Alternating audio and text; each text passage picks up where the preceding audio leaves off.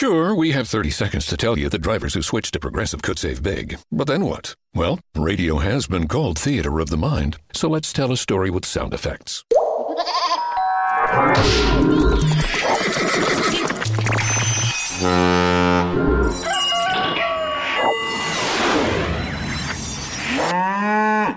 Wow, it's like I was in the story. Almost makes me forget this was supposed to be about saving big with Progressive.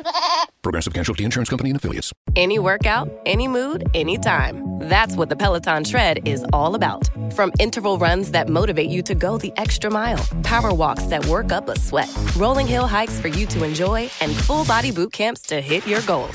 Plus thousands of workouts that go beyond the tread. Strength programs, core classes, yoga, Pilates, and even boxing. Everything you need on and off the Peloton Tread. Experience it all for yourself with a thirty-day home trial. Learn more at one peloton dot com.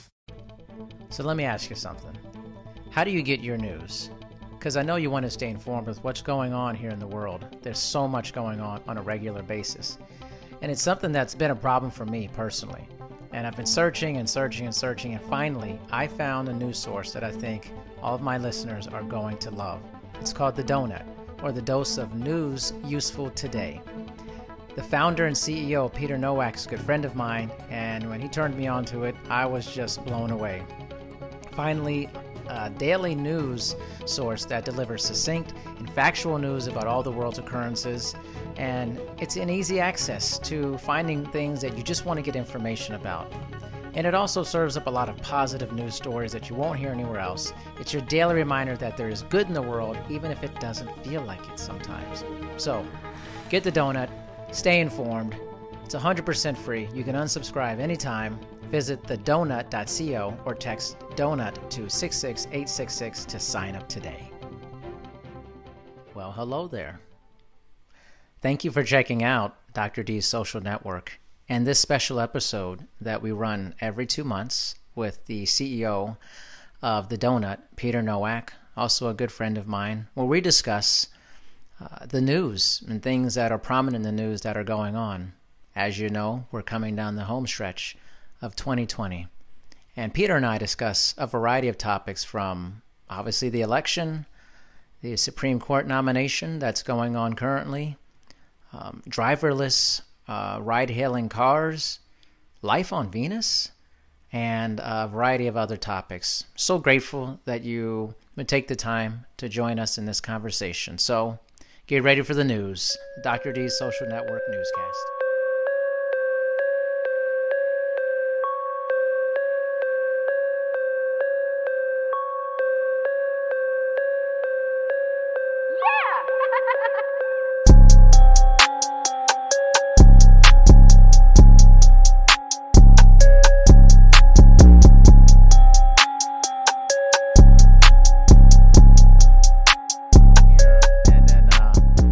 I didn't press record for all of that, but that's okay. Um, yeah, okay. What were you? What were you saying? oh, I was going to say there's a, there was a dude. This was like a couple weeks ago. Uh, just while we're on the topic of cult stuff, a guy in Russia who claimed to be the reincarnation of Jesus was arrested. Um, and the funny thing about that, at least to me, is he like when you look at pictures of him, he looks the exact same as like the Western depiction of Jesus. Like he's grown his he's grown his hair out the same way, his beard out the same way. He's got a white robe on in all of the pictures. He sits on like a, a little throne um, yeah. on the on the, the land that they're on. Um, but yeah, he got arrested in Russia two weeks ago. I saw this cult, because like, of the donut, by the way. like, yeah. And I was like, the Siberian yeah. Jesus. I'm like, what is this? What's going on here, man? yeah, man. I mean, we uh, we just search and trawl and, you know, troll the internet for the, the most interesting stuff that we find. And that's like what we toss in the dose of random. It's like the, the, the um, you know how like journalism has been known for sensationalism uh, increasingly yeah. over the past, you know, couple decades. Well, it's where the sensationalism is actually backed up by the story. Mm. Is kind of how I like to think about it, where it's like yeah. the hook is so outrageous that you're like, oh my gosh, right? Like that has to be one of those clickbaity articles. But then you click on it and you're like, oh my gosh, it's like it actually undersold it. Um, it's one of those that actually backs up what it's saying. And like that's that's kind of like our, we want to be the antithesis to that sensationalist journalism. So I, I mean, I, I like hearing that. I love hearing that actually. Yeah, no, I, I there's something about all that stuff that just like pulls me to want to understand why people would want to be a part of that. And I mean, usually there's there's some gaping, gaping hole in the person's life, or they want to become better, and maybe they're intention is like, I just want to become better. And a lot of these things that I, I've surmised in a lot of this is that people don't necessarily join a cult. Like they don't necessarily say, hey, yeah, I want to join a cult. Like they just, they join something they think is going to make them better. And then they realize like, oh shit, I'm in a cult. Like, they're like, what is happening? Maybe some people recognize it is, but a lot of people it's kind of like, they don't know they're in the matrix until they figure out they're in the matrix, you know, type of thing. Have it's a weird seen, thing.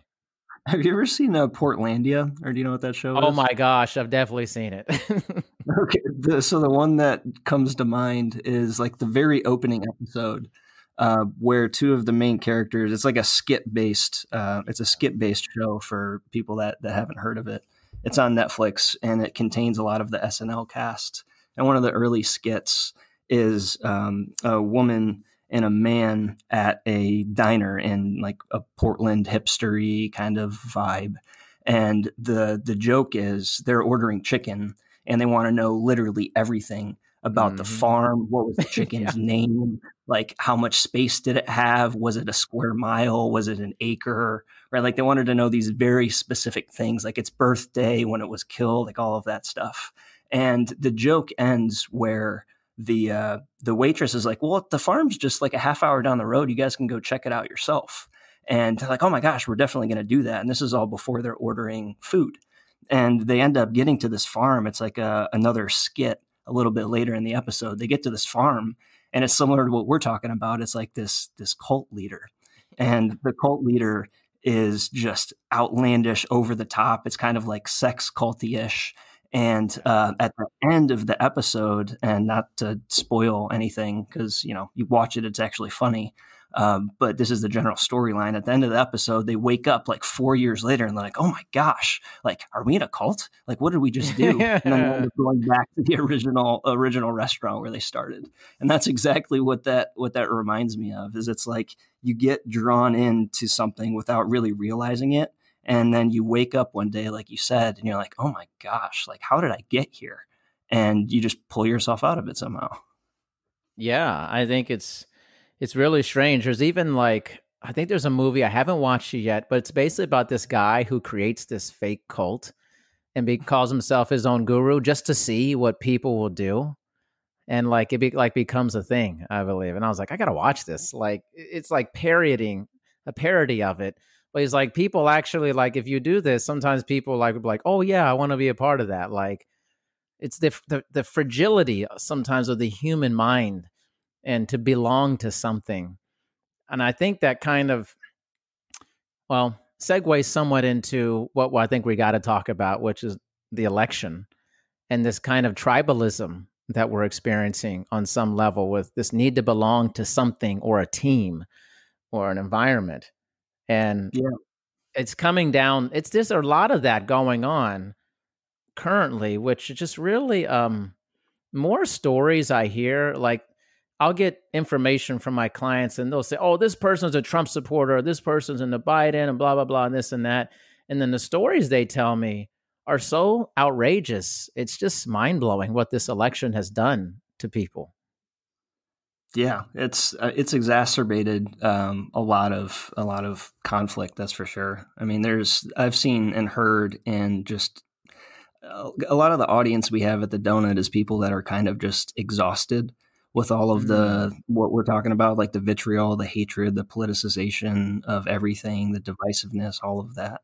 And I hear so many things about like family members being unfriended for a Facebook post, right? Or like refusing. I just talked about that today with somebody. Yeah, it's it's dude, it's ridiculous. It's like somebody uh. posts something on Facebook and then without any warning or just anything. It's like, oh my gosh, you're, you're, oh, you're one of those. It's like, well, you, let me explain my position, or like, do you want to ask me about my position first? But no, you immediately attribute all of these, a lot of times imaginary characteristics, that you project those onto me because of what you've heard, or, you know, what's stereotyped in media or popular culture or kind of whatever. And it's like, boom, relationships ended.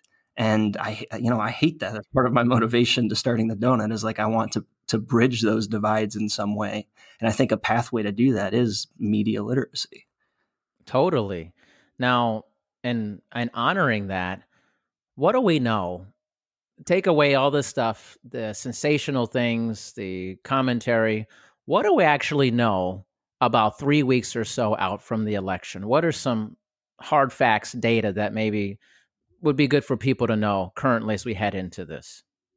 Yeah, well, I mean, that's that's a tough one, right? We're actually literally exactly three weeks away from the election today. Right? It's October thirteenth. There are twenty-one yeah. days until the until the election. And it doesn't feel like it's it's that close, which is kind of crazy. Doesn't, actually, yeah.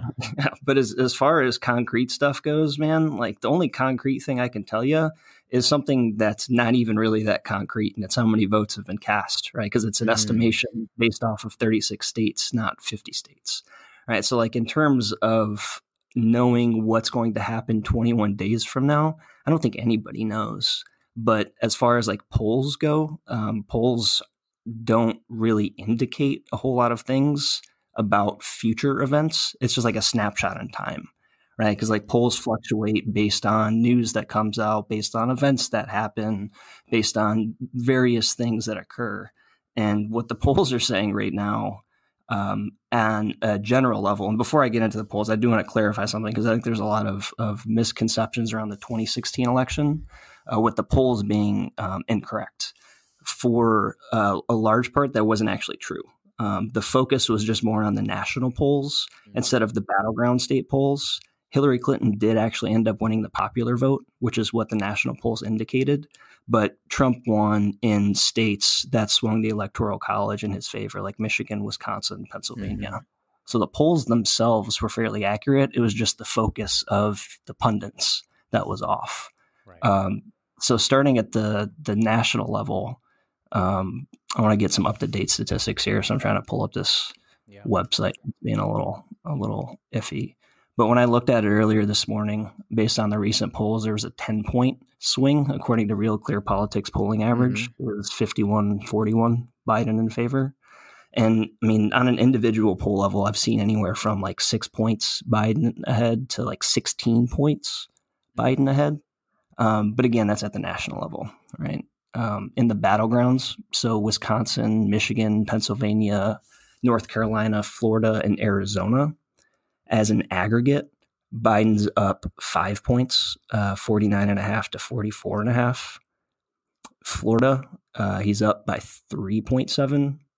Pennsylvania, Michigan, and Wisconsin are actually his biggest margins of, um, I guess victory wouldn't be the right word, but I, I think you kind of get what I'm trying to say. Yeah. Um, yeah. Like fifty to forty-three, forty-nine to forty-three, and fifty to forty-three again. Right, so Biden's got pretty much a, a commanding lead across the battlegrounds as well. And or, I'm sorry, not across all of the battlegrounds, and just Pennsylvania, Michigan, and Wisconsin. And then in Florida, North Carolina, and Arizona, uh, it's like a three, three, four point lead in Biden's favor, which is actually within the margin of error for most polls. Yeah. Right. So it's like, it, again, as far as anything concrete goes, it's like we don't know.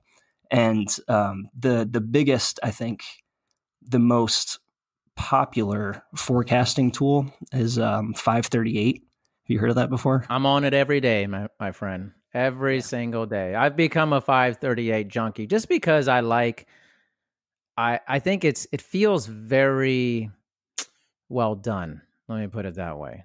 And they're updating this thing literally like constantly. The scenarios, forty thousand scenarios like they're running. It feels more, more, um, it just feels like it's well done. I don't know how else to put it, you know? like, yeah. No, I mean, it's really well done. Um, Nate Silver is the guy who founded it, and he's a very prominent statistical-based journalist. And as you said, they run election simulations forty thousand times. um, consistently, right? It's crazy to see who wins uh, the election. And right now I'm looking at the page earlier today, and I actually don't understand this. So, um, oh, no, actually I do. It's in the, the graphic. So earlier today, it was eighty-seven percent uh, chance Biden was going to win the election, which means mm-hmm. thirteen percent Trump was going to win the election. Now, uh, and this shows you how often they update it. This is literally within the past couple hours. It's eighty-six percent mm. Biden um, favored to win and thirteen percent Trump favored to win. There's one percent where there's no electoral college majority, which means there's a tie and the House decides the election. Right.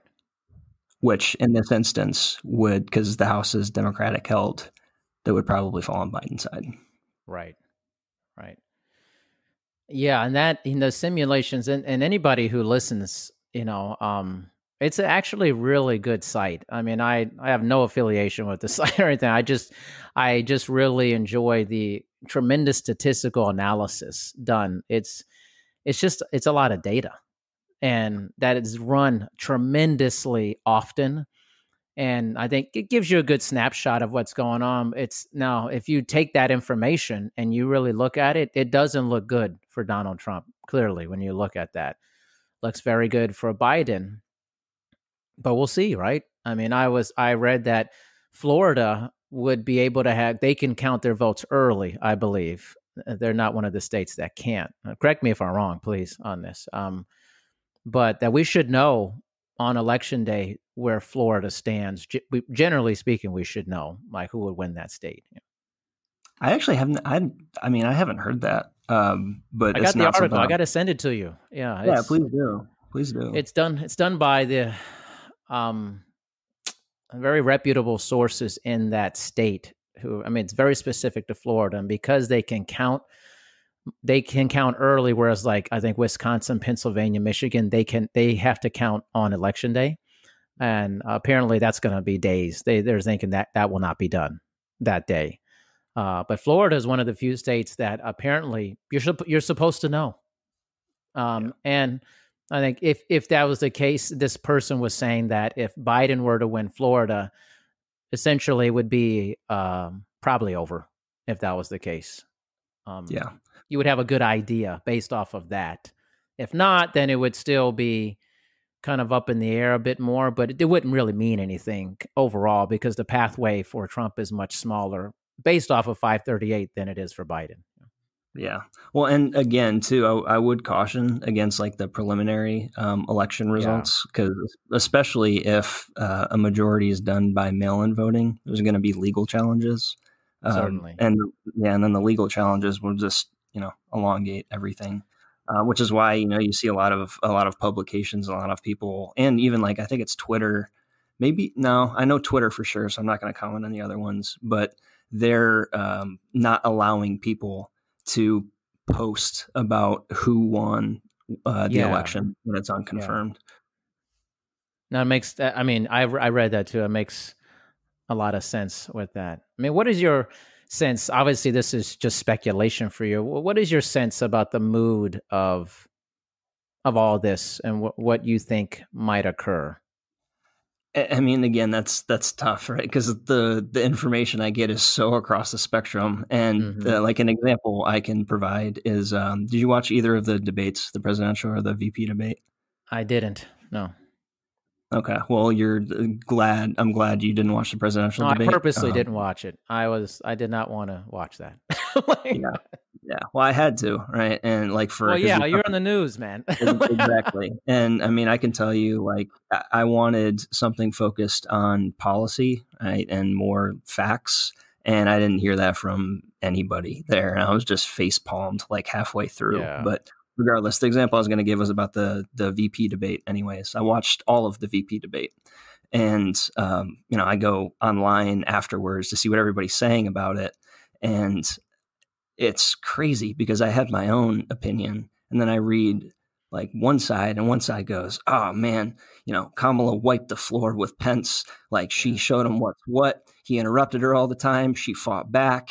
And then like on the right, it's like Pence eviscerates Harris and, you know, she didn't have an answer for this, didn't have an answer for that. And it's like, wow, okay. So it's like we're living in two different worlds here.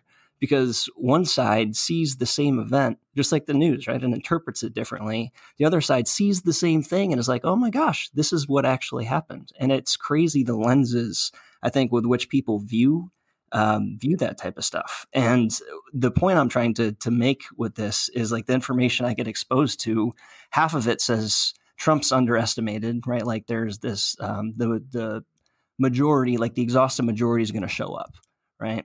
And then the other side is like, Biden's got this in the bag, et cetera, et cetera. So I don't know who to believe. I don't know what to believe. And again, the, like the best, the best advice that I can give, or like the best projection that I can give, is I, I truly still think it's a toss up.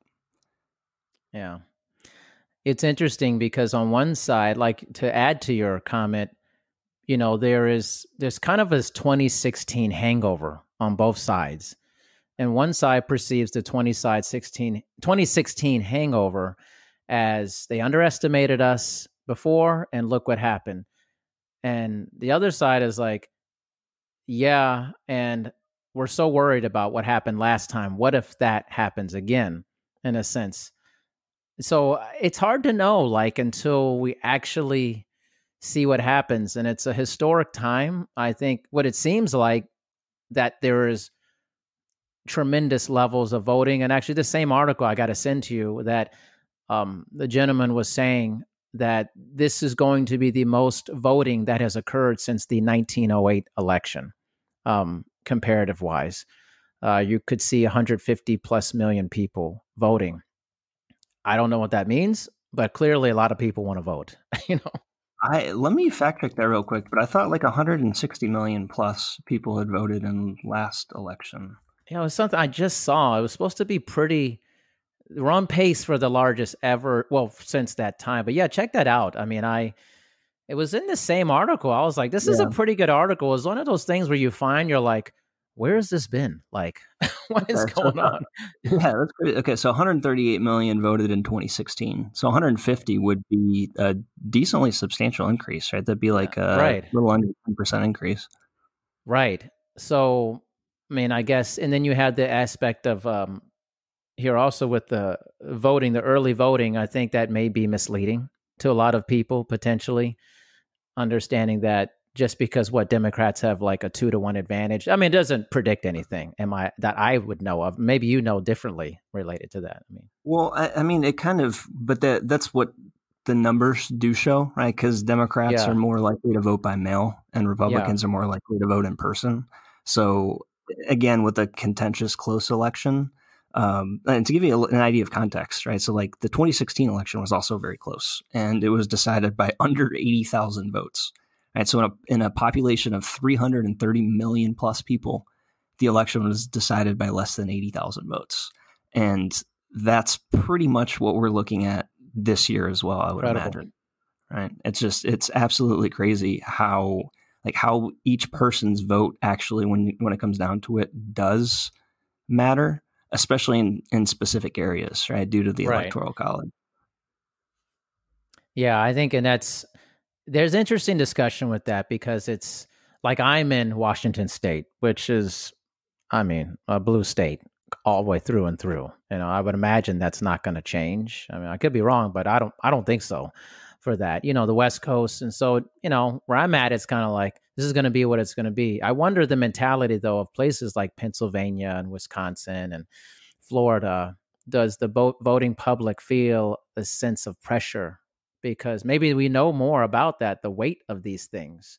At least I do now in this. I'm forty-two years old, and I'm just starting to recognize the weight of these things more in my life versus when I was twenty-two, you know? Yeah. Yeah, well, I mean, I can kind of speak to that, I guess, a little bit, maybe not on the level that you're talking about in terms of swinging a presidential election, because I don't think Texas is quite there. But Texas is has gotten closer to flipping blue than it has ever gotten in um, twenty eighteen, where yeah, the, the Beto O'Rourke, Ted Cruz race mm-hmm. and twenty sixteen, too, um, there was uh, an increase in Democratic votes, specifically in, in metro areas like Houston. um, Austin is, as many people have said, like a blueberry in the middle of the state. Yeah, because yeah. it's, you know, blue, and then the rest of the state's red.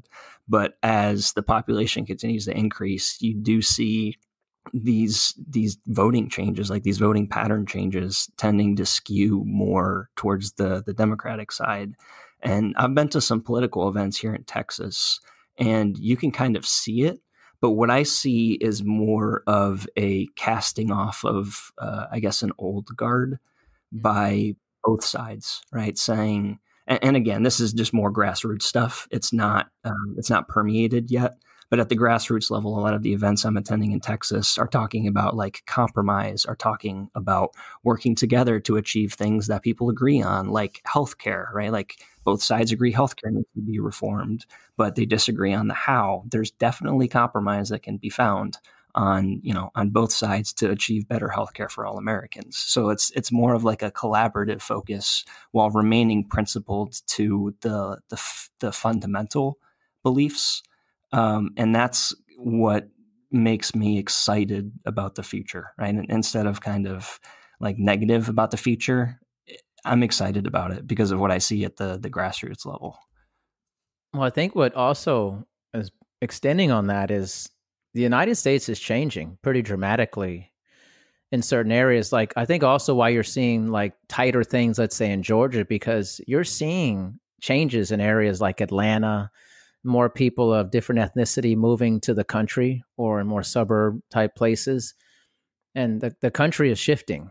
And I think it's somewhat reflecting that. I think that's a good thing. You know, it's, I'm not usually a fan of like one area is just like this all the time. You know, this area is predominantly this way. Like, it's good to have differences in different areas and that we see different people. We enjoy the company of people who don't look like us all over the United States versus this homogenous society or monoculture, mono-ethnic places, you know? Um, I'm very hopeful about that. I think it's a good, I saw a thing about a, a tiny town in Iowa that has become completely diversified in Iowa.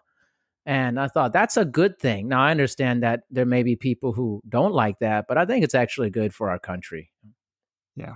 Well, one thing that I always have to to continuously um, remind myself and, and others too is, again, stepping back and taking more of a global perspective here.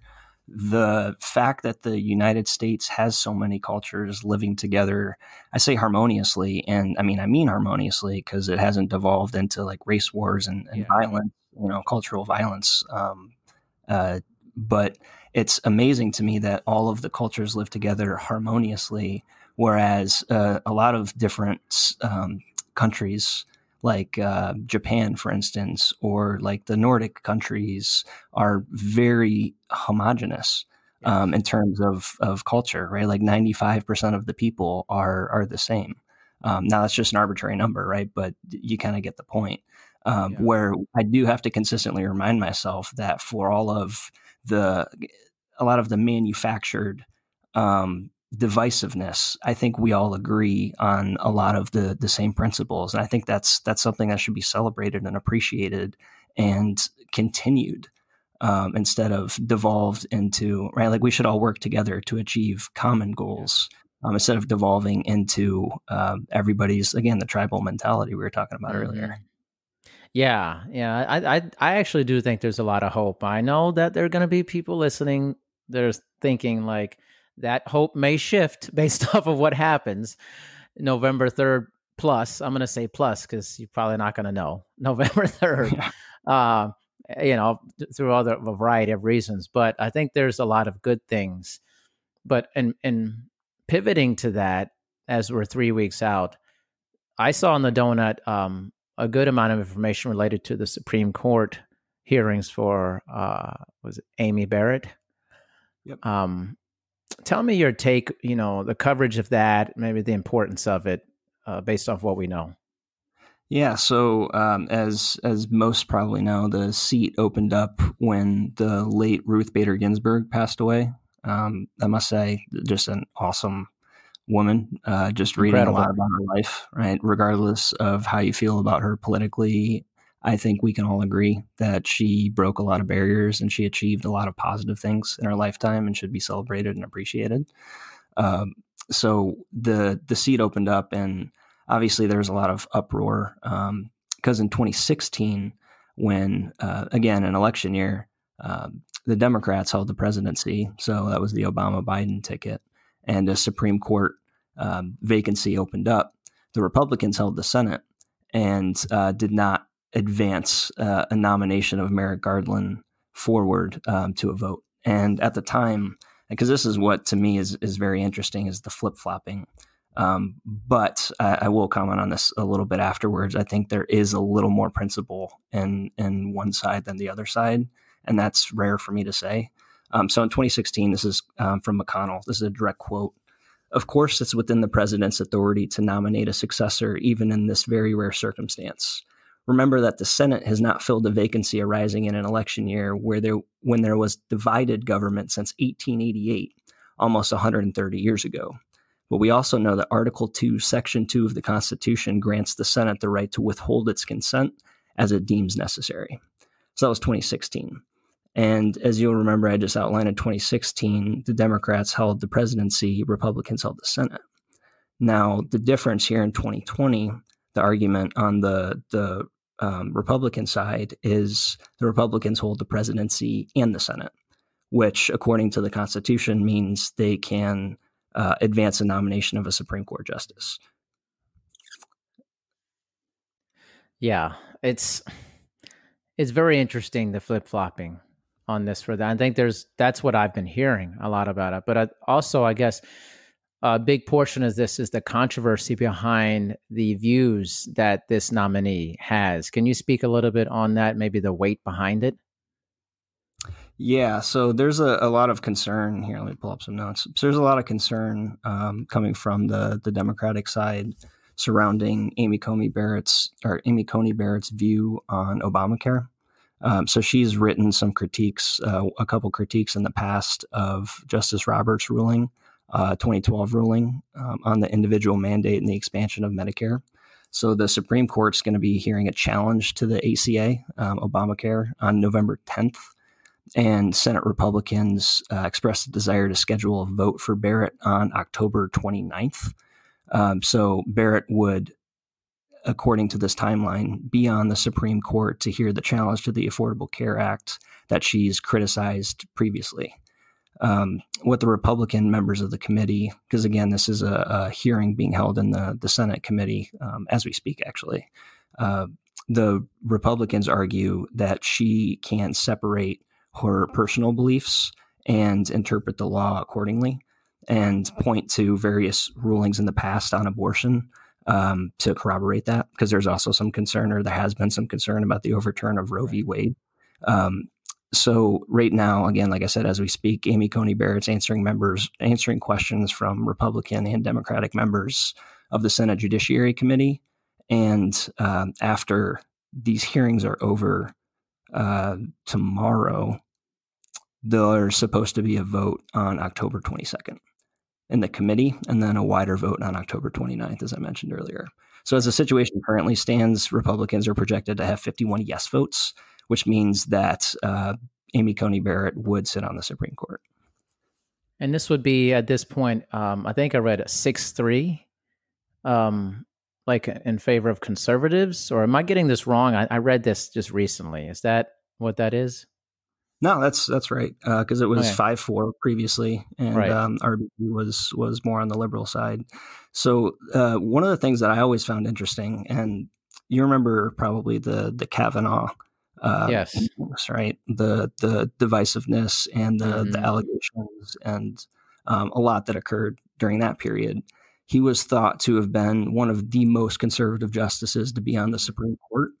So I saw a graphic very recently that showed, in terms of his rulings, he actually rules on, on both sides. And that's what you continue to see with some of the conservative justices, is they will flip-flop, right? Justice Roberts, um, probably most famously of all. Yes. But Kavanaugh actually, since his confirmation, has been pretty much right down the middle.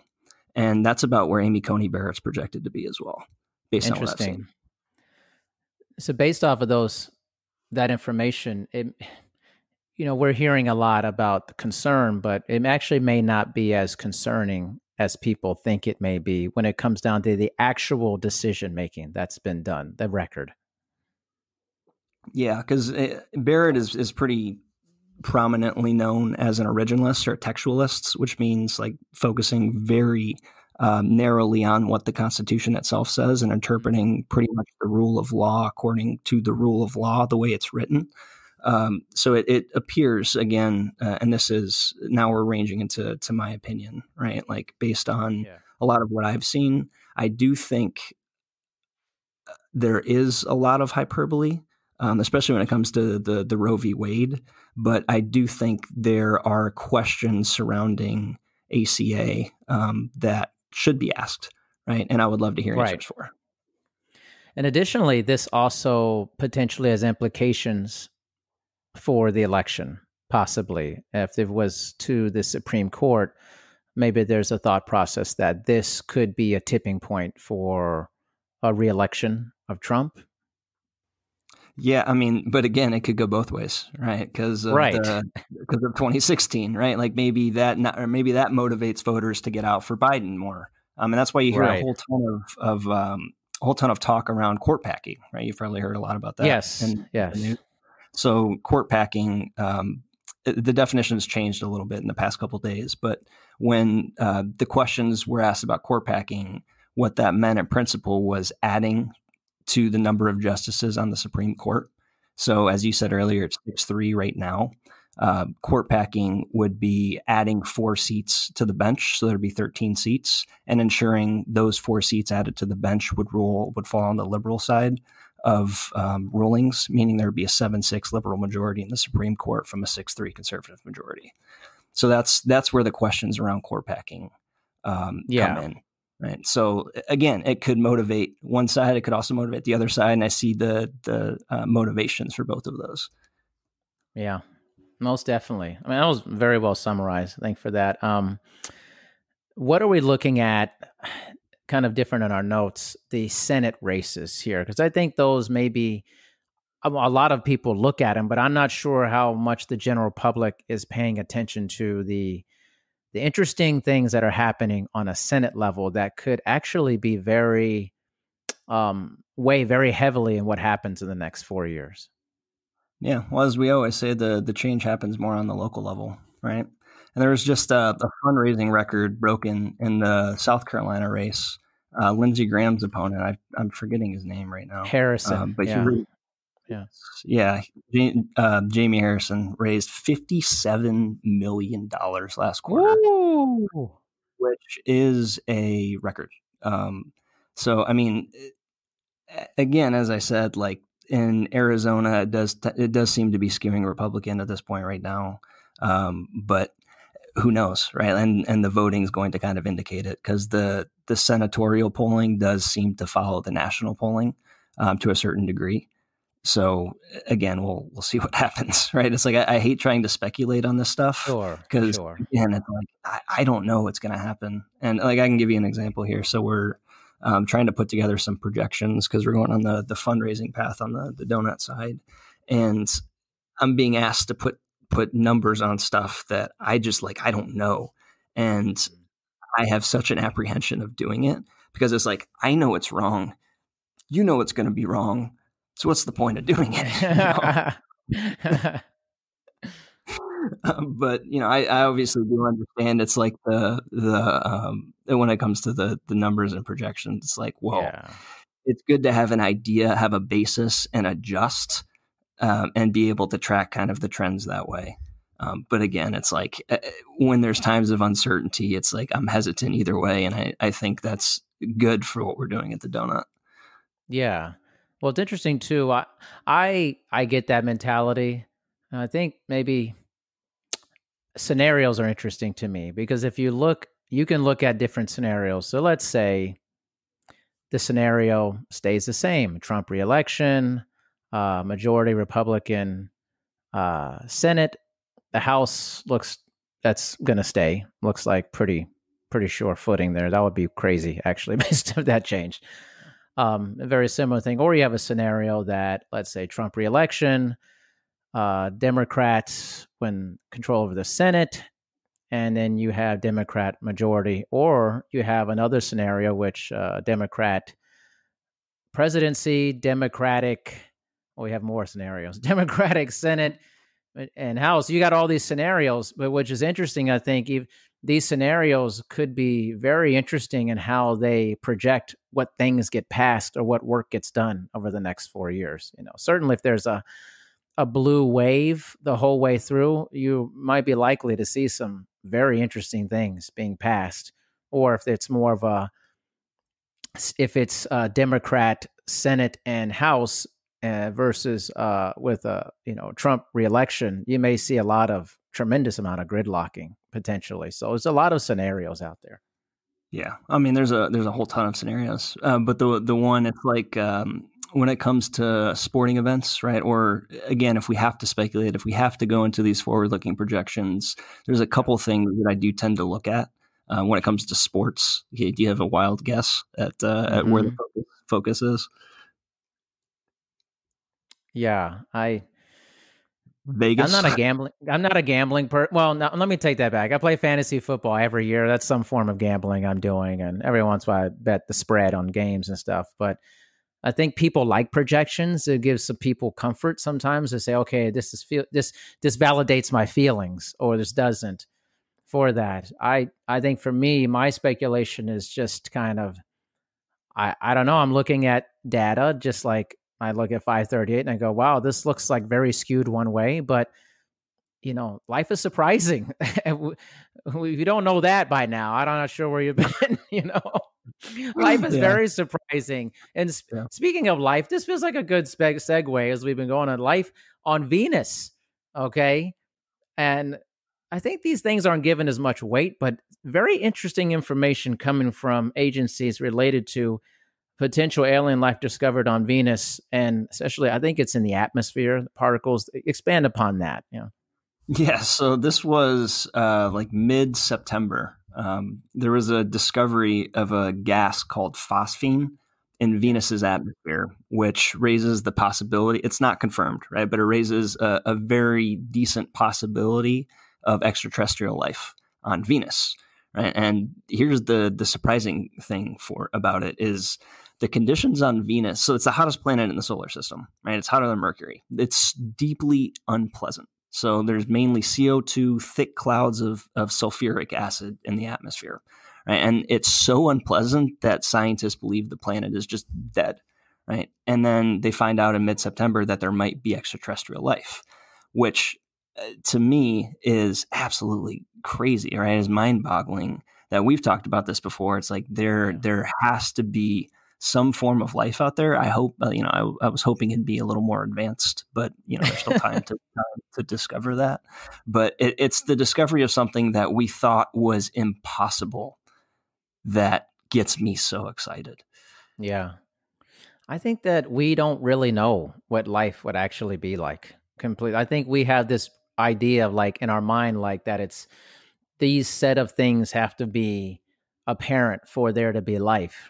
And I've seen a lot of information related to this that we're looking at it through one lens, but we may be looking through the wrong lens. And also maybe the sense that we just may not know it if we saw it, because we're just so used to this this waking consciousness of what life is. And and in this matrix, we don't mess, we may not know what life is in other forms of consciousness, environments and planets and stuff. And so I think there's It, this can be a real complicated thing, but I get what they're saying about Venus. I was like, that is pretty interesting, but we actually may not really know what we're looking at. No. too, you know? No, and and that's pretty much what the the lead discoverer says. Um, so the lead discoverer, yeah. or the co-author, I should say, um, of the discovery, this is a direct quote from the actual study itself. I should emphasize that life as an explanation for our discovery should be, as always, the last resort. Um, so instead of, so some read the discovery of phosphine in as the discovery of extraterrestrial life, but some also say it raises questions about phosphine being a reliable marker for life. Um, but some consider it as a marker for life on rocky planets such as Venus. Like literally the atmosphere is so crazy that the, we've tried to land a space probe on the planet a few different times. The record of a space probe making it on the planet, like actually existing before melting away, is one hundred twenty-seven minutes. Yeah, a little over two hours. right? Because it's eight hundred eighty degrees Fahrenheit on the planet, which pretty is hot, man.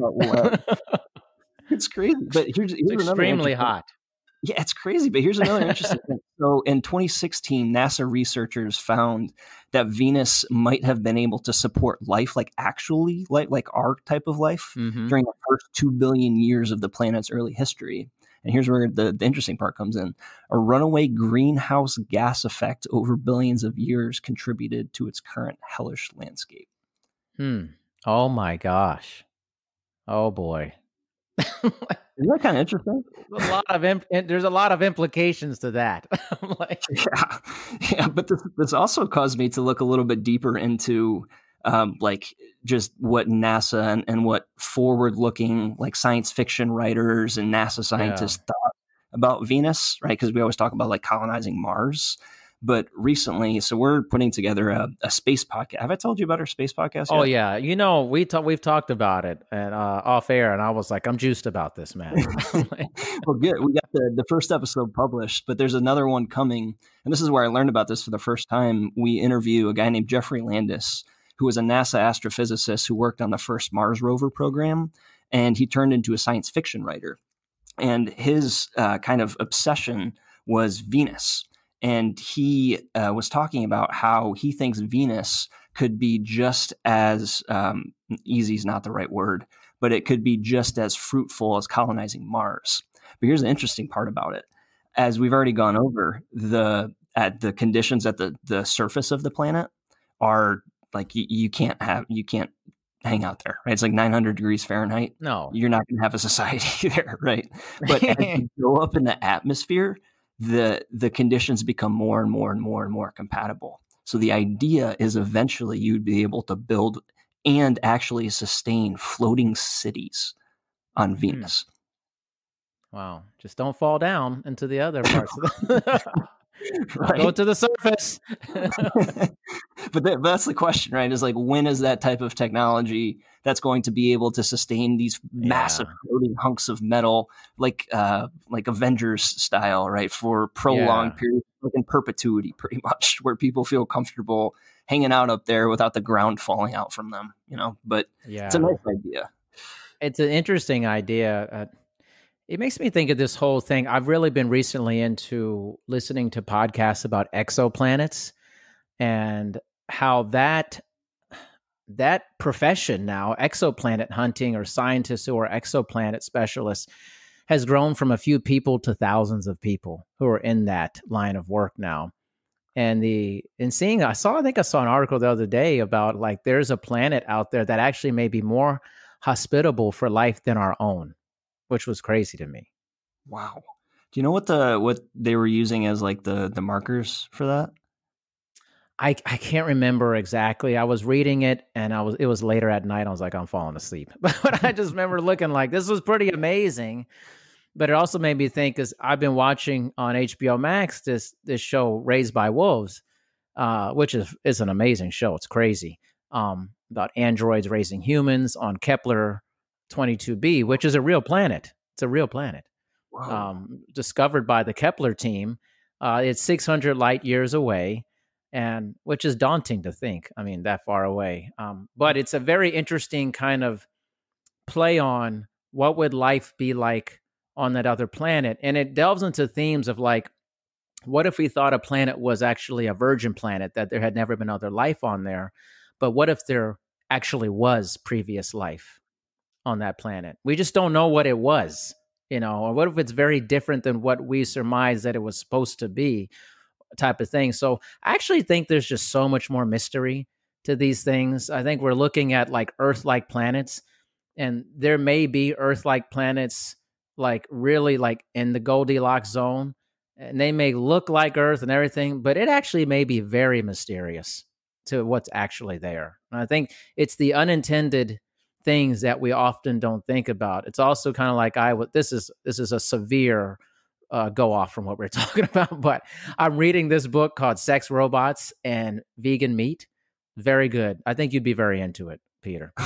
well, and I mean, uh, sorry. I mean, I just think it'd be pretty. I think you'd like, as someone who does what you do, I think you'd be fascinated by the information and, and stuff. I mean, if it's anything about what you've just been talking about, I'm absolutely fascinated. Dude, it's all it. about like, sex robots, all about food being grown from real animals, like eating a chicken, eating chicken from a chicken that's still alive. Weird. Uh, how to die better. And then, um, gosh, there was another thing. Oh, growing babies outside of the womb, like growing babies in bags and vats. And st- it's weird stuff, but it's actual real technology that's out there. Um, Whoa. yeah, mind blowing, man, mind blowing. And it makes me think of there are unintended consequences to doing things and anything in life. But in the search for planets and what we think a planet is supposed to have on it, I actually don't think we know a lot. I think we think we do, but I think there's things that are going to blow our mind if we ever actually are able to study it really close. Yeah. Oh man, we don't we don't know anything. Right? We know we nothing. know nothing. we know nothing. But the, and that's I mean that's pretty much it about everything, right? From like honestly, like COVID to the universe, right? It's like I to the nothing. ocean, even, right? It's like seriously I'm astonished about how little we actually know, but how much we think we do. It's pretty. But no, we're very no, like, ego-centered, you know. Yeah. The the space like the space stuff just kind of fascinates me too, because you were talking about we don't know what happened with planets like before we existed. We don't know what don't they know. were like millions of years. So I've seen models of what people hypothesize Mars used to look like, where it was like beaches yeah. and water and, you know, like other planets that have the ability to support life in the past.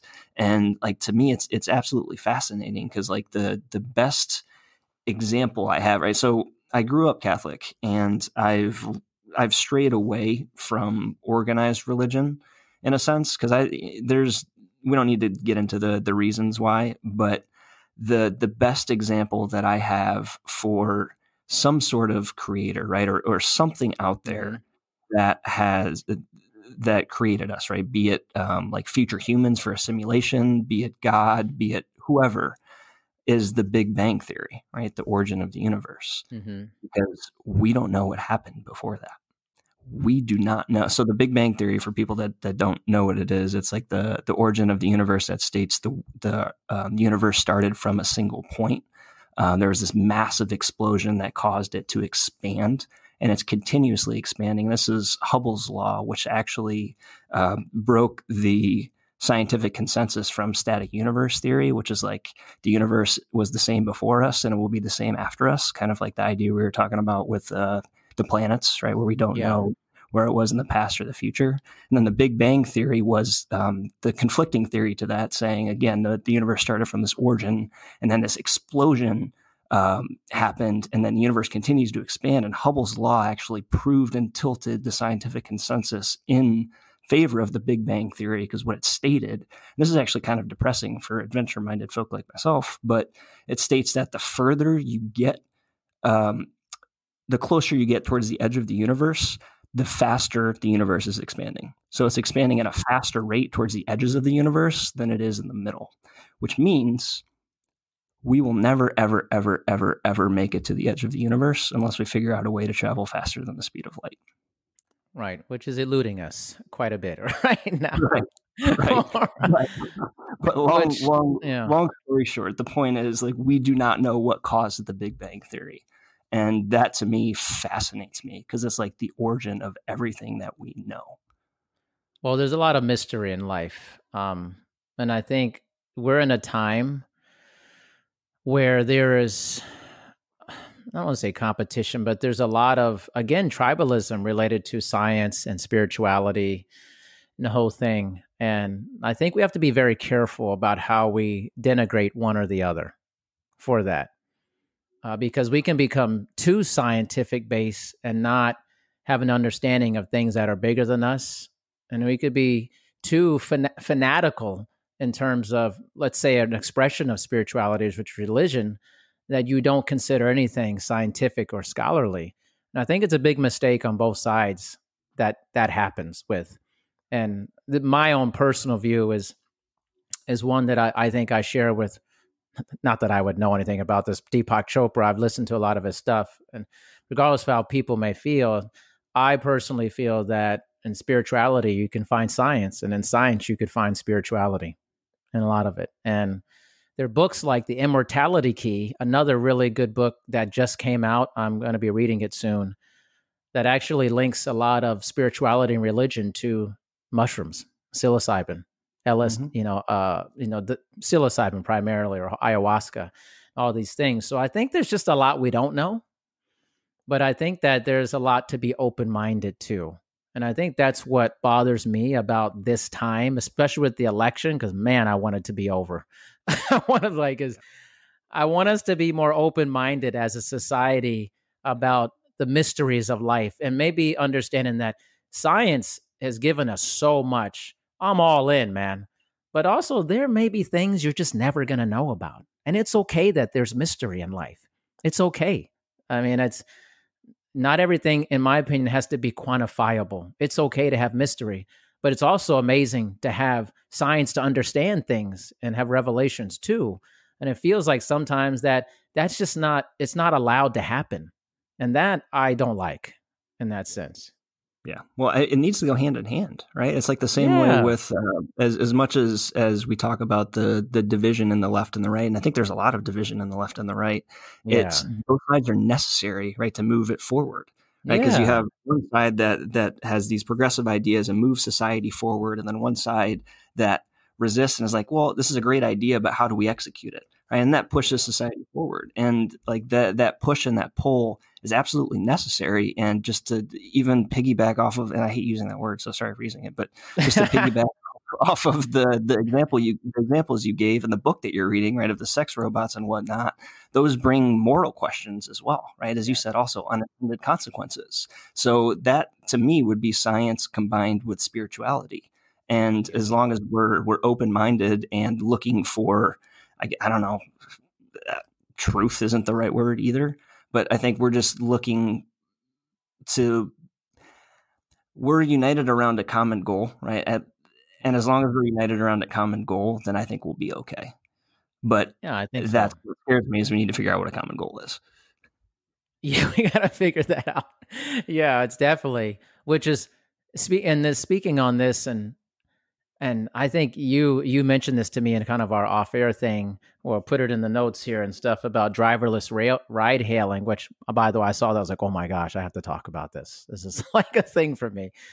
And where we're at in kind of this, was it third or fourth industrial revo- this fourth industrial revolution in our society. I saw a documentary which was crazy, and it was saying that the end of this Um, basically this phase of technology is driverless ride hailing. I was like, that's an interesting way of looking at it, that this is the be- end of one phase and the beginning of the next. The perfection of driverless ride hailing or autonomous vehicles is the end of one era and the beginning of the next phase of technology. I just, I just found that interesting. So what are we learning? Is it Waymo that is starting to do this now? And is it San Francisco? Uh, this Phoenix. So it's as of Phoenix. last Friday. Yeah. So we're recording this the thirteenth. So the October ninth is when um, Waymo launched its fully driverless ride service in Phoenix. Which That's is unbelievable. Right. It's absolutely crazy. And I mean, uh, what had happened was they were piloting it in Phoenix. So it was called Waymo One is the service. Mm. And they had pilot members that had uh, the, the service operators, but as they've transitioned to getting deeper and deeper and deeper into the pilot, these rides have gone towards what they call um, rider only, right? Which is one hundred percent driverless. And Man. They're launching a one hundred percent driverless taxi service in Phoenix. It's already launched um, as of a few days ago, which is nuts, right? So I, I have it's um, nuts. A couple, yeah, I have a couple contacts in this too that I've talked to um, a co- as recently as a couple months ago. Um, one of the guys is the lead principal at K P M G. Uh, his specialty is civic infrastructure. So he advises on like Hyperloop projects, um, construction of buildings, highways, things of that nature, and also regulations um, that should be instituted and implemented on industry.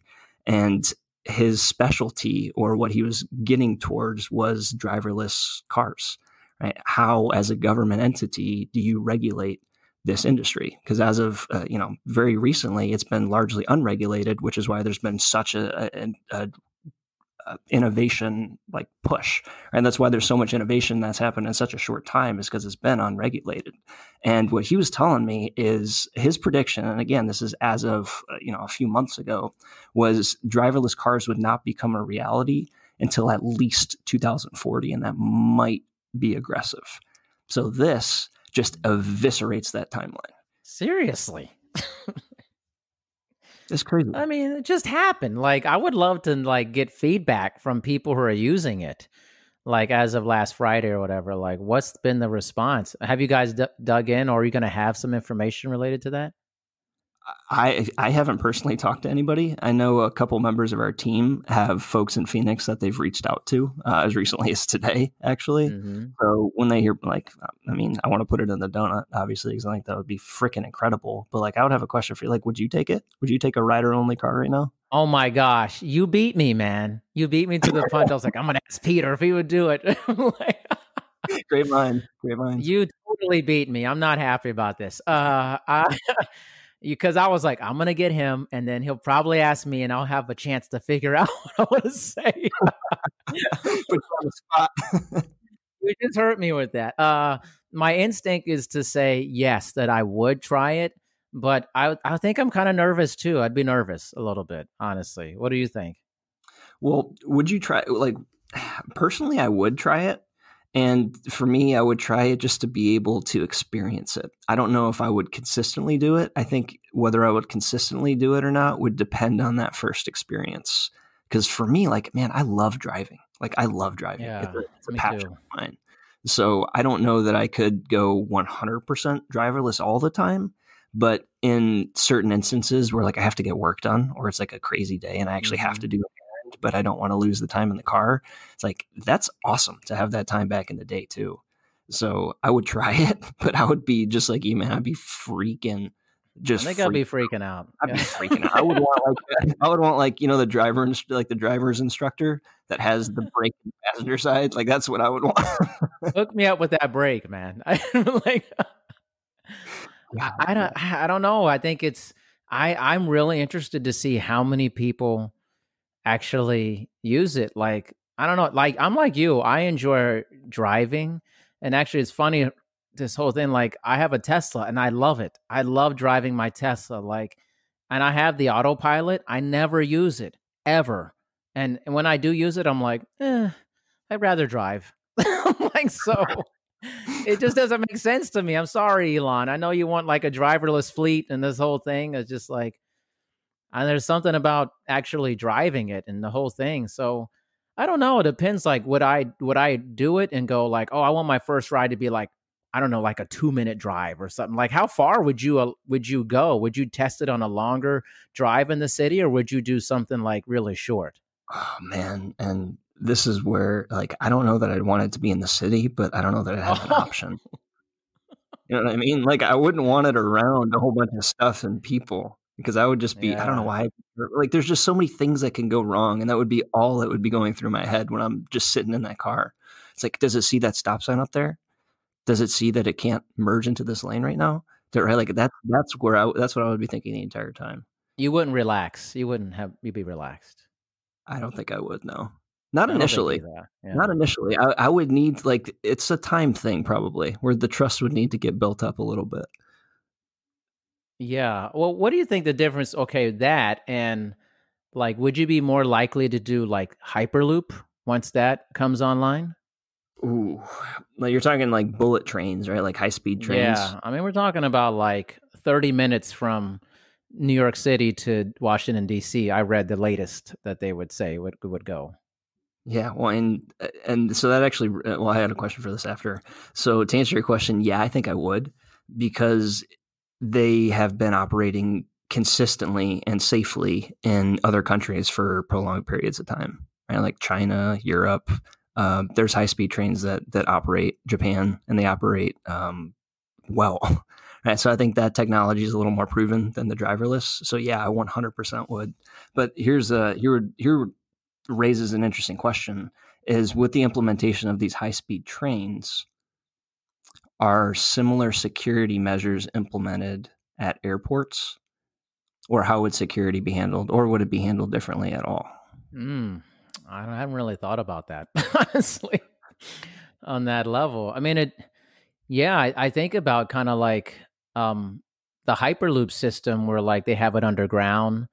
And uh, I think the one in Vegas is just about done, actually, by the way, um, which would be pretty cool. Like, how does that work? You know, you're in this like confined tube, and what's the security to like to go through this whole thing? I don't know. It's just like, I think, I think the potential for changing travel is very close on that sense. You know, if you can get from San Francisco to L A and at less than an hour, it could change, you know, people's migration patterns, you know, and where they live and all that. I actually think it's very exciting. Can you imagine going across the entire country in like two hours? If that was a feasible thing in the future, like that'd be nuts. Oh, yeah. Yeah, it'd be absolutely crazy. But here, and here's the, the counter to that, right? So there's a few different counters because the, there's a lot of um, environmental activists that are like uh, similar to yourself and, and myself, right? Because I'm excited about the possibility of trains as well, just because I love technology. But I'm also excited about the possibility of hypersonic flight and the ability Ooh. of commercial hypersonic flight. Because my point I was going to make is I think you'll always be able to travel faster by air just because of the, the infrastructure ability, right? Like the jet engine. I don't know that you will be able to, on land, go Mach two. Hmm. In the air, I feel like you could. Where are we with that type of technology for planes? Like, I remember like there was a push for all that, but is that back online for, you know, those versions of flying? Yeah. So Virgin Galactic's actually testing out a commercial hypersonic flight um, right now.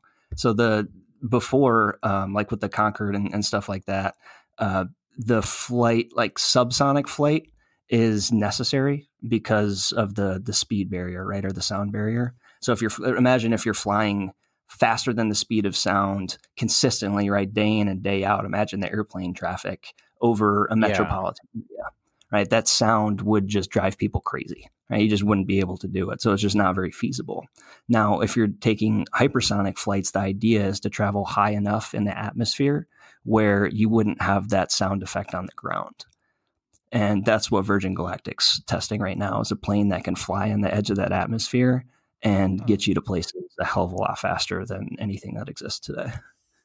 Wow. That's crazy. There's too much happening. Man, it's, it's like, like almost too much, man. That's uh, I I'm plugged into the news all day, every day. And um, like, you know, our team does an incredible job, right? Like they've been allowing me to focus more and more on the business side, which is absolutely incredible, right? Like a testament to them and, and what they do. Um, but like, the meetings that we have, the editorial meetings we have every day. Oh my goodness, man. It's like two hours worth of like very intensive discussion and research and questions and all of that. Cause like, you're right. Yeah. There's just so much going on in the world. Imagine all that's going on in the U S. All of this is also going on in other countries as well. And there's like one hundred sixty plus countries in the world. So all of that Incredible. combined with seven billion people on the planet, like there's going to be some stuff that happens, which is good, right? Because if we're in the news business, yeah. we're always going to have something to report on.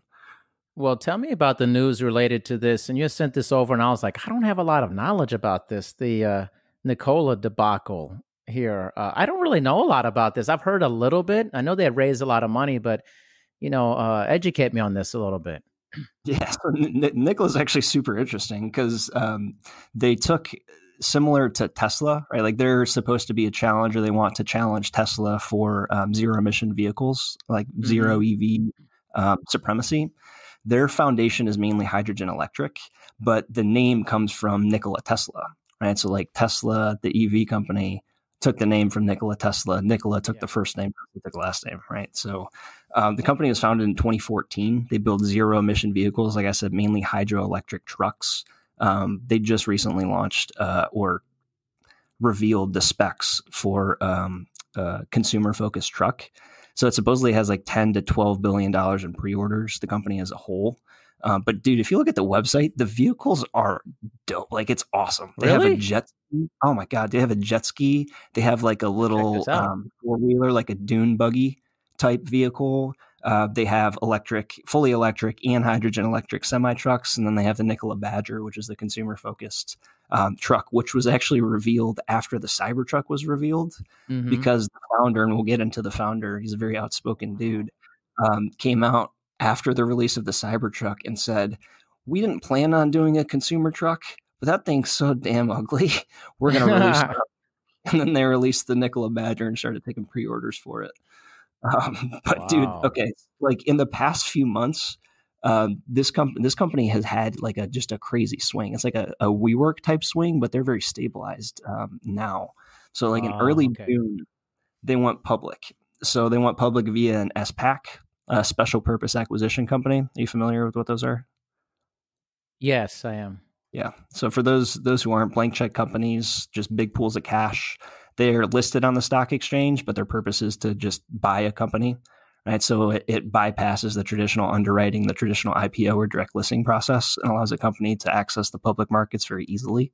Um, so they went public in early June, June tenth, right? So like a week after they went public, they became more valuable than Chrysler and Ford. Remember, this is a pre-revenue company. They have not Crazy. delivered a single vehicle yet. They're more valuable than Chrysler and Ford. So September eighth, fast forward a couple months, Nikola and G M formed a strategic partnership. And the reason I think this is interesting is um, it's a direct contradiction to what Tesla's trying to do. So Tesla, as I've been saying for years, sh- I thought they should have explored licensing their technology to a company that was more mm. adept at manufacturing, instead of trying to build and vertically integrate their manufacturing and build all of their facilities and cars in-house themselves. Right, because creating an international logistics supply, like creating an international supply chain is intensive work, man. Like it's not easy. I had a dad who for twenty-five years ran a four billion dollars supply chain for um, an international company. Right? It's not, it's not easy to do. Yeah. So that's exactly what Nikola's doing. Nikola is, in return for two billion dollars worth of their stock, um, G M is going to provide engineering, manufacturing, and sourcing services for their Badger and um, other vehicles as well, right? So what they're doing is they're licensing their technology to G M, who has expertise in supply chain and manufacturing and engineering, right? So it's like the best of both worlds there. Stock went up a little bit. Two days afterwards, September tenth, a research firm called Hindenburg Research. So they published a, a report that's entitled Nikola, How to Parlay an Ocean of Lies into a Partnership with the Largest Auto O E M in America. Now, this is two days after the partnership with G M. So in the report, uh, again, it's a short seller firm, right? So their their entire incentive is to get the stock of Nikola to drop. But what they allege is um, they kind of fabricated their technology and focus on uh, one of the events in particular that they focus on is the unveiling of its prototype electric semi-truck. It's the Nikola One. So this is in December twenty sixteen. They unveiled a video where it's voiced over by the C E O Milton, Trevor Milton, the founder, uh, claiming it, quote, fully functions and works, which is really incredible, end quote. And then in January twenty eighteen, the company released a promotional video of the truck driving along a desert highway. So Hindenburg investigated the site of the second video and shared text messages with an employee that claims the video was staged. So text messages and site investigation combined, they found the truck was rolling downhill rather than operating under its own power, mm. right? Because it was supposed to be a driverless truck, like we were talking about earlier. So the findings shadowed what Hindenburg described as a growing skepticism over like the technology and functionality of the trucks. And so this is September tenth. This report comes out. The stock just absolutely tanks. Mm.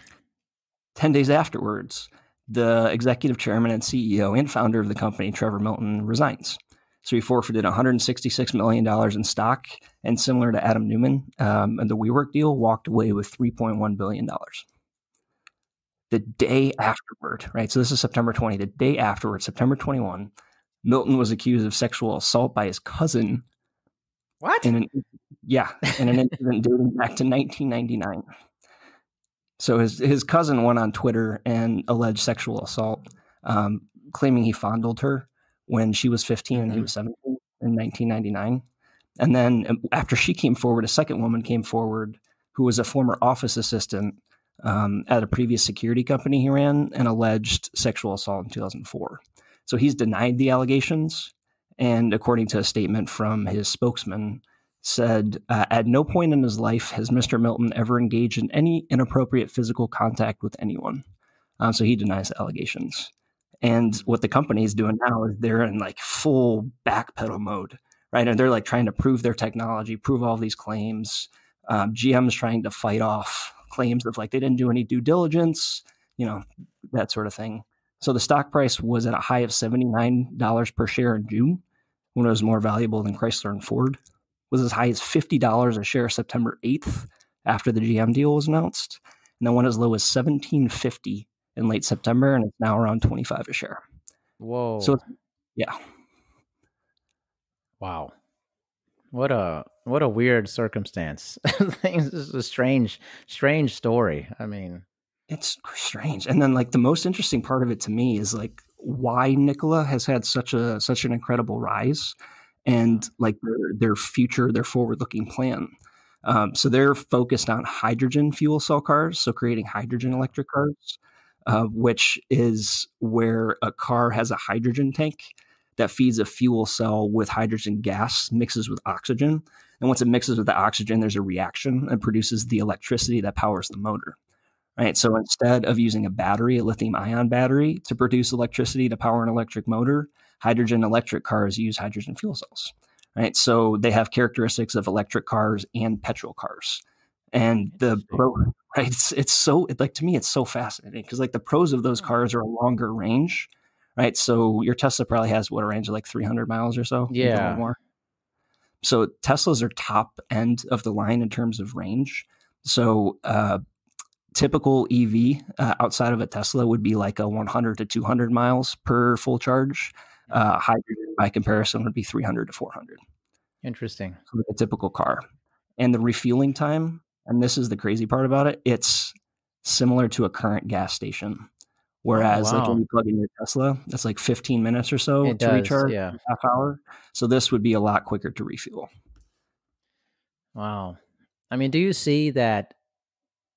I mean, obviously, it's just speculation, but do you think that Tesla will always be the leader and this or that? You're just you're just going to see a lot of people coming up trying to usurp them, or there, will there be another rival? Like, really, is this a rival? I mean, I looked at that Badger; it's pretty sweet, man. That's way better than that dumb Cybertruck, which looks horrible, in my opinion. like, well, I mean, it's it's cool, right? And but the the difference here, at least, is Nikola was focused more on the um, B two B, like the the logistics yeah. market. They're making the semi trucks, whereas Tesla was focused more on the consumer market. But Tesla is wanting has been wanting to make semi trucks for a while. But the constraint they've run into there is the range of the battery and also the weight yeah. of the battery.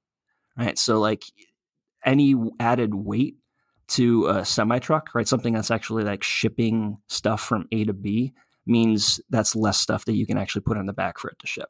So that's been a constraint of of Teslas on the semi-truck side. So eventually, will there be a competitor to Tesla? Yeah. I mean, there already are, like Rivian and Lucid yeah. um, and all of the, the legacy automakers too, like your G Ms, Ford, Chryslers. They're all investing very heavily in autonomous driving and electric vehicles, uh, zero emissions vehicles. So I think we're already seeing kind of like an arms race, but we're not going to see the fruits of the arms race for a few years still. Because a lot of yeah. the major investments are happening like now or in the past couple of years. I think, you know, what's interesting, I think one of the big differences is is Elon Musk. He is basically a celebrity in his own right. And being the face of something, his juice is so high. Whereas at these other places, I don't know on these other people, or maybe they're just not in his level of, I hate to say this word, stardom, you know, or just he's like in the upper atmosphere in terms of his... what people that what you see of him. And then, you know, Tesla's one thing. There's like SpaceX, there's Hyperloop. There's all, you know, it's like, it's actually pretty incredible. Um, the things that he's, he's looking at doing or has done. And I also saw on Battery Day that they're looking to do a twenty-five thousand dollars Tesla within three years, which would be mind blowing, mind blowing to me. I mean, I'm like, sign me up. I'll be getting another one. Yeah. Well, and uh, like that's that's so fascinating to me because I was just having a conversation with my mentor about this. I've, I've said the word, I think, fascinating like a thousand times in this episode, but like, I don't, can't think of a better okay. word to describe it. You're right. I can't think of a, a better word yeah. to describe it. I was talking to a, a mentor of mine, and he is like one of the best salesmen I have I have ever heard of. Right? Like he's he's literally powered Tesla on a zero dollar marketing budget. And it's consistently rehyped, right? Because like I just get so, so impressed with the way he's able to consistently hype up the stuff that they're doing, right? Yeah. Even if the timelines are incorrect, even if the promises of the technology are incorrect, true. He he is a very he's very good at like that hamster wheel, right? Of like the, yes. the promotion, yeah. And that's what I think a lot of Battery Day is, right? Like it, it, it sets the direction yeah. of where they're going, obviously. But in terms of like the actual promises, I've learned from him and also just running a company myself. It's like delays happen and timelines course, typically yeah. aren't accurate, especially when you're talking at that scale, right? Like no, and that's what we were talking about earlier, the numbers, right? Like there's no possible way you can predict every eventuality across a, a, a large scale company. You just can't. So of course there's going to yeah. be delays that occur. Of course there's going to be technological constraints, of course, right? But you know the the general direction of the company I think is awesome, and at some point they'll probably have they at some point they will have a twenty-five thousand dollars Tesla. Yeah, that'll be insane. That'll be almost, and that would be almost impossible. It feels like to, but as they make more advances in technology and batteries and stuff, and I mean I wouldn't put it past them. I mean just watching the. Uh, the SpaceX stuff that he does with that. I'm like, this is unbelievable. I'm like, this is, how could this be? Is this real life? Like, this is crazy. You know, like, oh, man. Human being on the moon, not on the moon, human being in space, man. They put a, I'm, I'm so stuck on the Apollo missions. I've been digging yeah. deep into the space, the space podcast that, that, um, that we're doing. Oh, nice. But no, they, they literally put a person in space in like a fifteen year period. Yeah. From the ground up. Literally from the ground up. It's crazy, right? Ugh. Life is amazing. Like there's like really, really cool stuff happening. And I am always grateful, Peter, that you want to take the time for us to do this news segment every couple months. I know you're extremely busy. You have a lot going on, but anything you want to plug, put out there. I know you just talked about the space podcast. Anything, please throw it out there, as people are definitely enjoying the donut. Yeah, definitely. So we have one product right now. It's a daily email newsletter. It's a, a general news roundup, so it covers a broad variety of topics. Uh, you can find and sign up for it at the donut dot co. Um, as you probably heard on the podcast earlier, it's uh, fact-based, impartial, engaging, positive spin. Um, our writers do an absolutely incredible job, and uh, you know, it's something that I, I look forward to every morning, as do tens of thousands of our subscribers. And uh, follow us on social media. We're at Donut Daily News, Twitter, Facebook, Instagram, TikTok coming soon, if it's still around. Uh, and very soon, we're going to be launching a space podcast called Rocket Launch Pod um, for casual space observers, skeptics. If you're passionate about space, you'll love it. Um, it covers the history of the American space program and where we're going in the future in terms of some of the stuff we talked about earlier around like Venus, Mars, um, that sort of thing. And we'll also be launching in uh, the upcoming weeks um, a beta version of our text message product. It's called the Hot Button.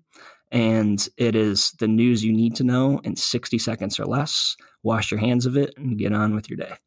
Um, so that's everything we got going on. You can learn about us, find us at the donut dot co, sign up for everything. Also drop me a line if you want to, Peter at my donut dot co. I always love hearing from people, having discussions. As Darian knows, I love me some conversation. Yes, so however you, you want to get in touch with us, please get in touch with us because uh, we'd love to have you. I just subscribed to Rocket Launch Pod, the trailer on there looks like right now. Uh, you know how juiced I am about this. So I'll be very much looking forward to getting these episodes uh, for that. I very rarely subscribe to many podcasts. I'm just very picky, but you know, anything you do, I'm into, man. So thank you for your support of me. And uh, I am always happy to support you. And you know, the next time we do this, we'll probably know who the president is. So here's here's a question: Will uh, will we, as a society and as a culture, and in terms of getting along with each other, right? Because in the run up to the election, it's absolutely, you know, it's it's pretty crazy in terms of the emotional toll it takes on people. Do you think we'll be in a better position when we next talk, or a worse position? Ooh, you're hitting me today. Uh, I think that depends on what happens. Depends on who gets picked. This is just my honest opinion. It's purely speculation. My disclaimer is I have no clue about this, but I'm just giving you my personal opinion, which is either uh, very right or very wrong or somewhere in the gray, that I think that um, if it comes out more uh, with Biden, I think it probably won't be too terrible. That's just, I don't know. That could, I could be off. If it comes out of a reelection of Trump, I think there's going to be, I'm, I don't know if there'll be like a lot of violence and stuff, but I think that there'll be probably a sense of, there might be a change in how people view our country and how people feel about what what the hell are we doing type of thing. I don't know. I just, that's my sense. Again, I could be extremely wrong, wrong, but again, people surprise you. I'm most of the good things that have happened in my life have been because they've been they've been completely unknown to me until they became known to me. More that my projections have always been completely off. I say somebody's going to make a jump shot, they always miss it. I say somebody's missed a field goal, they always make it. I, so I don't I don't know, but I, I I do hope that we learn from this, that we we do better. We got to want to do better. We need to we need to come together as human beings, stop bickering about who's right and who's wrong. We are a human species. We are amazing people. We should be learning from each other. And Lord, I hope that after presidential election, then we have this, that it's not anarchy. I don't think it will be, but I've been surprised by a lot this year. So. Yeah. Well, I mean, look, I, going back to, going back to some numbers, right? The, there's a U S A Today Suffolk poll that was recently released. Mm-hmm. It said twenty-eight percent of Biden supporters say they aren't prepared to accept a Trump victory as fairly won. And nineteen percent of Trump supporters say they're not prepared to accept a Biden victory as legitimate. So all I'm hoping for is we have a free and fair election. There's a peaceful transition of power. And if that happens, regardless of who it is, I think we will eventually in the long run be okay. Yeah. Well, that would be nice. And I think, you know, for me, like, I think we're very similar, not, you know, and we kind of have this paradoxical view of things. And I just, you know, I want things, I want good for people. Regardless of who is running what, I hope that it's just good for good people, good humans wanting to do good things, further our species, and um, and that we will care about each other. And I hope anybody listens listens to this and hears this kind of newscast we do once every couple months. I hope you hear that from us, that we just want good. We want people to have their own, their you know a mind that looks at things and looks at various points of views. We know that you're going to have opinions. Peter and I both certainly have opinions, but we're trying to bring you some really good, hard-hitting information here, and then you figure out what you want to do with it. Certainly, that's a large part of the aim of the donut, to give you the give you the scoop, and you figure it out beyond that. So thank you so much for your time, Peter. Hey, thanks for having me. You know, I love doing these, man, and I'm looking forward to this next one because I think Ooh, it'll, I, it'll be an interesting one. It will be. All right, man, we'll be in touch. Sounds good, man. Talk to you soon. Thank you for listening to this episode of Doctor D's Social Network. Make sure you listen to future episodes. Also, please make sure to rate and review My Dad's Show on Apple Podcasts in the rate and review section. Thanks, everyone. Sure, we have thirty seconds to tell you that drivers who switch to Progressive could save big. But then what? Well, there is a nice piece of stock music playing behind me that a talented composer worked really hard on. So let's enjoy it.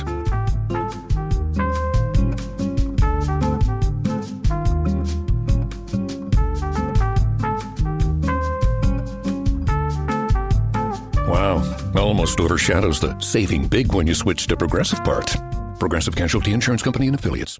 Any workout, any mood, anytime. That's what the Peloton Tread is all about. From interval runs that motivate you to go the extra mile, power walks that work up a sweat, rolling hill hikes for you to enjoy, and full body boot camps to hit your goals.